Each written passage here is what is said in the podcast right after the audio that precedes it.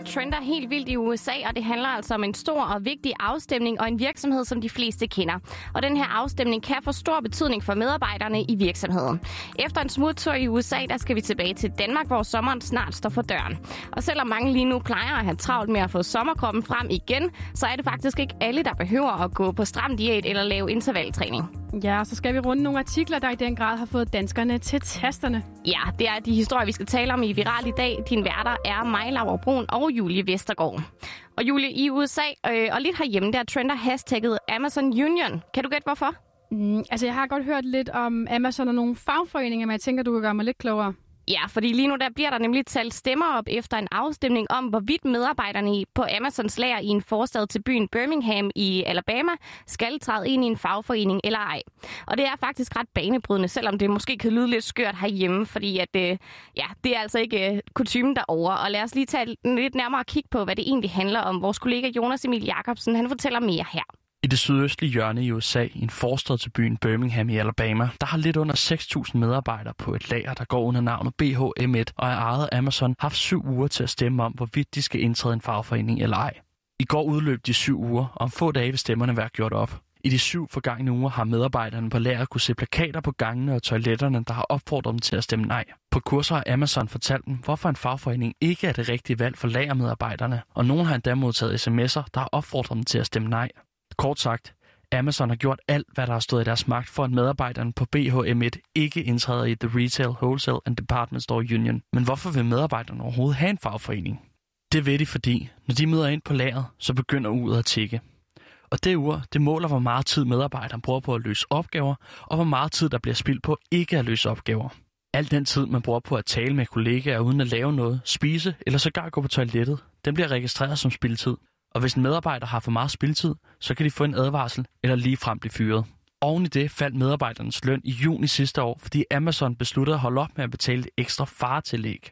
I stedet for at tjene det, der svarer til lidt under 110 kroner i timen, så tjente de pludselig lidt under 97 kroner i timen. Derfor har de stemt om at være med i en fagforening, så de kan få hjælp til at kæmpe kampene. Og nu kigger tusindvis af Amazon-ansatte over hele USA med for at se, om det overhovedet er muligt at arbejde hos Amazon og være medlem af en fagforening. For hvis det lykkes for BHM1, så kan det måske lykkes for flere. Ja, og i forbindelse med den her syv ugers afstemning, så er der altså også et par kendte ansigter, der har blandet sig.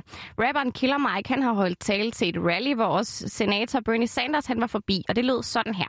Years ago, people worked 50, 60, 70 hours a week with no benefits, and workers came together and demanded that they be treated with respect and dignity, and they formed unions. If history teaches us anything, is that big money interests do not give you anything. You got to stand up and fight for it. And in this, the wealthiest country in the history of the world, dealing with the wealthiest individual in the world, there is no excuse for workers at Amazon not to have good wages, good benefits, and good working conditions. Ja, han har jo altid været glad for fagforeninger og generelt mere socialistiske ting end sine kollegaer. Men jeg, jeg tænker bare, Laura, hvorfor er det så stor en kamp for de amerikanske medarbejdere at komme med i en fagforening? Jamen det korte svar er faktisk bare, at virksomhederne ikke vil have det, fordi mange virksomheder, især Amazon, der er billig og effektiv arbejdskraft, øh, altafgørende, og derfor så har de altså altid kæmpet imod de her fagforeninger. Mm. Så de få gange, som øh, deres medarbejdere har forsøgt sig, der er de altså blevet stoppet i at danne en fagforening. Mm. Det, det synes jeg lyder helt vildt i forhold til, hvordan vi har det herhjemme. Men det er jo svært at sætte sig ind i, når man er her, hvor vi måske er, øh, har, har et andet syn på det med fagforeninger osv., hvordan vi Ja, altså for mig lyder det sådan lidt hovedløst, faktisk. Ja, enig. Øhm, men faktisk så lukkede Amazon i år 2000 et kundeservicecenter og fyrede 400 ansatte, fordi de altså forsøgte sig med at stable en afstemning på benene her omkring fagforeninger. Mm. Og det er altså derfor, at øh, selv hvis det ikke lykkes at blive medlem af en fagforening i sidste ende ved den her afstemning, så er den altså en stor sejr alligevel. Mm. Ja, uanset hvad, så lyder det til, at de er kommet tættere på end nogensinde før. Ja, det vil jeg også sige. Og så skal vi have hjem igen, Julie, fordi solen den skinner jo dejligt i dag, og sommeren mm. er på vej. Det er så skønt. Det er skønt, ja. virkelig. Ja. Og øh, derfor så plejer det jo også at være en sæson lige nu, hvor der er rigtig mange, der har travlt med at stramme op, så de kan få en sommerkrop, de kan vise frem på stranden. Og jeg ved ikke, er du en af dem, der øh, altid lige går på kur her i foråret, eller begynder at løbetræne intensivt? Hmm. Oh, Jeg må nok sige nej. Altså, øh, jeg, jeg, jeg går i fitness. Lige nu gør jeg jo sådan set ikke. Men jeg vil sige, de, de dage, jeg har været ude her i den her uge sidste uge, der er mange, der er ude at løbe nu. Jeg kan godt se, det er sådan lidt den bevægelse, der er sat i gang med, at folk de skal ud og løbe. Ja, det, det vil jeg også sige, og jeg har ikke selv fundet løbeskoene frem endnu, men jeg er altså en af dem, der altid plejer lige at tænke, okay, nu skal jeg lige på kur her for lige at få smidt et par kilo, men det går ikke så godt endnu, vil jeg sige. Samme her. men altså, der er en stor spørgeskemaundersøgelse fra dating.com, der viser, at 70 procent af singlerne derinde er begyndt at træne for at komme i form til sommeren. Men det er faktisk ikke alle, der behøver at træne lige intensivt, fordi der er nemlig rigtig godt nyt til mændene igen igen. For farkroppen, den er tilbage. Hvad siger du til det? ja, det synes jeg da. Altså, prøv at høre, alle kroppe er jo velkommen. Så jeg synes jo, det er dejligt, at man kan få lov til at embrace, at man måske ikke øh, bruger 17 timer i fitnesscenteret i døgnet. Så ved du hvad? Der er plads til alle. Ja, og det er TV2 har skrevet en artikel om det her med, at farkroppen er tilbage. Og den høster altså også likes og kommentarer i stor stil på Facebook. Mm. Og jeg har lige tjekket kommentarsporet, inden vi gik ind i studiet her. Det er altså en generelt god tone og masser af humor derinde. Og nogle af kommentarerne, de lyder sådan her. Jubi er hermed meldt ud af motionscentret. Så er der en anden, der skriver, det er det, jeg siger. Venter man længe nok, så er man altså med på moden igen. Mm. Og kvinder, de tilslutter sig også den her tråd. En af kommentarerne lyder sådan her. Heller en farkrop, så længe det ikke er en kæmpe dunk, der skal være noget at putte sig ind til. Mm. Og det her var altså bare et udpluk af danskernes reaktioner på den her nye undersøgelse. Men hvad synes du egentlig om farkroppen? Øh, jamen, som sagt, synes jeg, der skal være plads til os alle sammen. Jo, altså, jeg tænker, at det her det er dejligt, at, øh, at alle kan være med. Og øh, der, jeg, jeg synes, det er fint, at vi ikke ligner hinanden. Jeg kan huske, at jeg også har tænkt det meget med. Jeg, jeg er ikke typen, der bliver særlig nem brun. Øh, så på et tidspunkt, jeg tror det var for nogle år siden, så blev det rigtig moderne at være bleg, øh, og alle modellerne på catwalk, så de var helt blege. Så tænkte jeg, okay, jamen nu er jeg så inde igen, og det føles også meget ret til. Jeg synes, det er dejligt, at øh, der er sådan en positiv tone omkring farkroppen. Ja, og det er der altså i den grad, fordi tre ud af fire kvinder foretrækker faktisk en farkrop med ekstra kilo på sidebenene, frem for den her slanke kendmodel, som vi jo alle sammen kender fra Barbie. Ja, jeg, jeg ved ikke, hvad, hvad, hvad er din holdning, fardunken? Øh, altså, ja, man, man tør ikke rigtig at træde nogen over tæerne, men jeg tror, ligesom det, du siger, altså, så længe man selv føler sig godt tilpas i sin krop, så, ja. øh, så synes jeg, det er det, man skal gå med. Ja. Men mm. altså, nu snakker vi om det her med, om mænd de skal være tynde eller tykke for at være helt, som de skal være.